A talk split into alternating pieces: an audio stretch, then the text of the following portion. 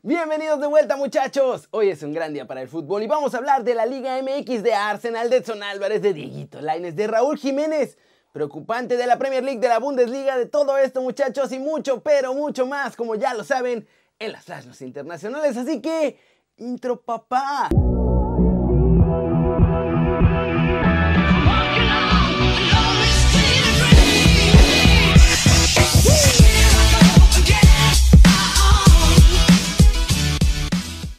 Arranquemos con la nota One Fútbol del día. El resumen del viernes botanero en la Liga MX. Puebla y Pumas se enfrentaron en duelo directo para buscar entrar en la liguilla, pero terminaron empatando sin goles, muchachos. De hecho, hubo dos anotaciones anuladas para los universitarios en el encuentro y un penal que no se validó. Con este resultado, Puebla sale de los puestos de liguilla y los Pumas ponen en riesgo su pase al repechaje. ¿eh? En el segundo partido, Cholos le gana 1-0 al Necaxa, están ya bien cerca de meterse al repechaje y Robert Dante Siboldi arranca con triunfo esta etapa, con el pie derecho muchachos ahí con los fronterizos, llenando de ilusión a todos los fans. El gol del triunfo fue de Fidel Martínez. En el que fue el partido de la noche, Mazatlán vino de atrás para hacer la heroica remontada ante la Fiera. León comenzó ganando, tuvo dos goles de ventaja, pero los morados, con goles de Michael Rangel, Giovanni Augusto y un autogol de Andrés Mosquera, consiguieron llevarse el marcador 4-3. Con esto, Mazatlán se pone octavo y casi tiene amarrado el pase al repechaje. Como ven, estuvieron bien interesantes los juegos y el Mazatlán Muchachos, ese partido se puso buenazo. Y recuerden que si quieren tener todos los resultados al momento pueden bajar la app de OneFootball. Es gratis y el link está aquí abajo. Muchachos, siguiente noticia. Se arma una nueva alianza que puede empujar a más chavitos mexicanos a Europa. Santos Laguna anuncia esta nueva alianza con equipos con los que comparten colores. Se unen a Banfield, Atlético Nacional, los Laguneros y el Real Betis.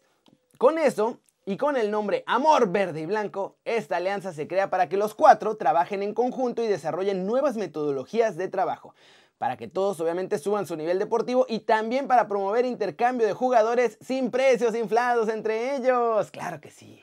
Con esto, los jóvenes destacados que son formados en las divisiones inferiores del cuadro lagunero podrían tener experiencia en Argentina, Colombia o en el mejor de los casos, en España.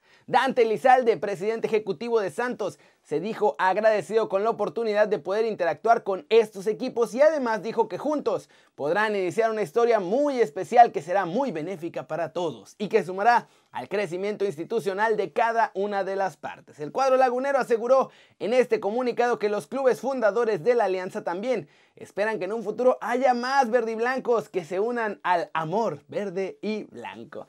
¡Qué grande! Ojalá que esta alianza de verdad funcione porque otras en el pasado ya han existido y la verdad es que no pasó nada.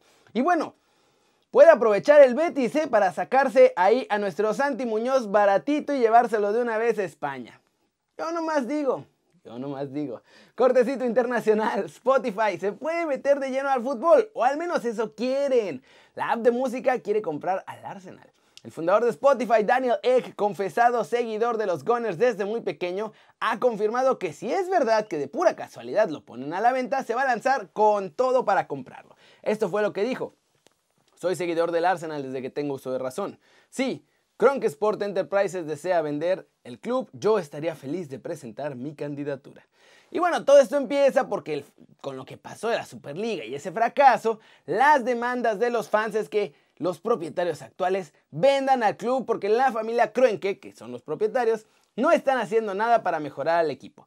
Por el momento, Josh Kroenke dice que ni lo piensen, que sí hay dudas y que sí tienen desconfianza, pero que todavía van a seguir un rato más siendo los propietarios para ver si pueden llevarlo a nuevas alturas. La cosa no va a parar aquí, muchachos. Este golpe de la Superliga les pegó duro a todos. Ya provocó despidos, renuncias y un montón de equipos en serios problemas.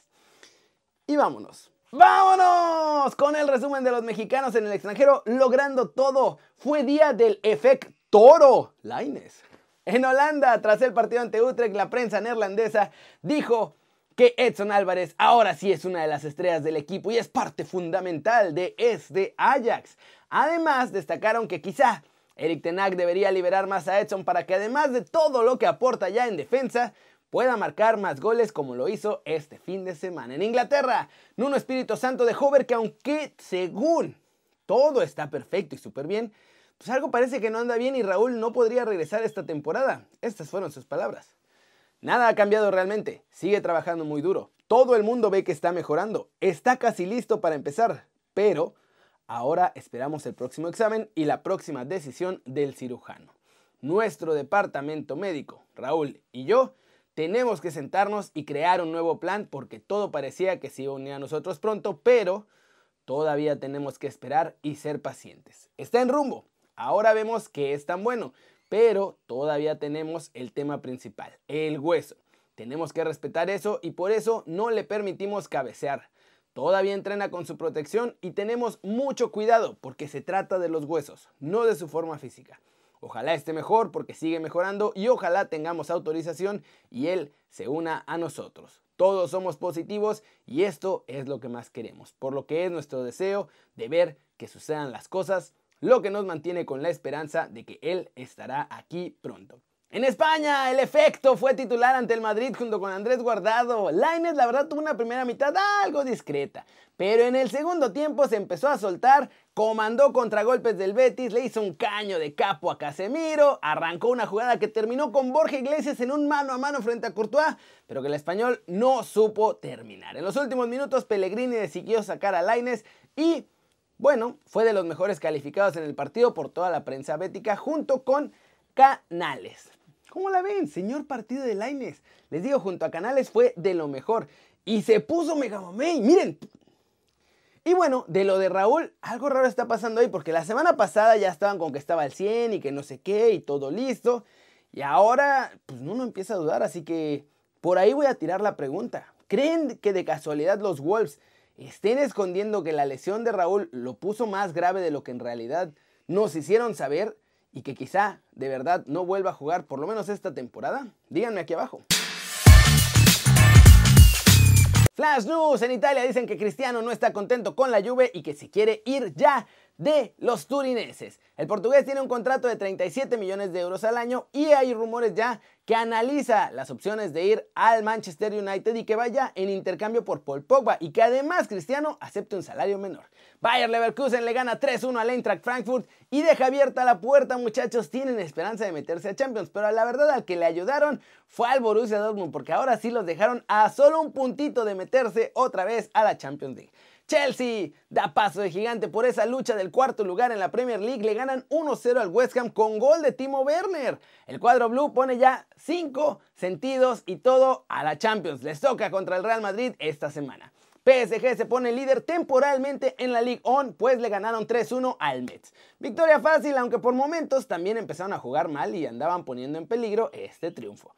La carrera de Soteldo, muchachos, continúa en la MLS. El canadiense Toronto FC se ha llevado al delantero venezolano y con este traspaso Santos paga su deuda con Huachipato después de que lo compraron y con eso además le sobró algo de dinerito.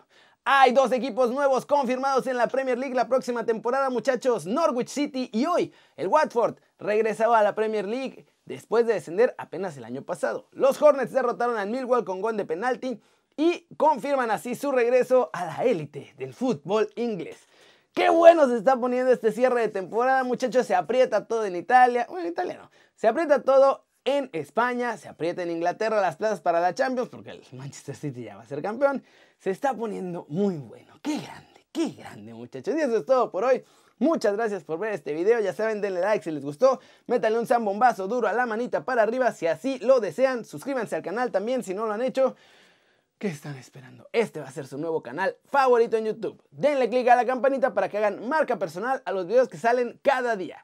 Yo soy Kerry, ustedes ya hacen la sándwich, siempre me da mucho gusto ver sus caras sonrientes, sanas y bien informadas. Y aquí nos vemos mañana desde la redacción. Chau, chau.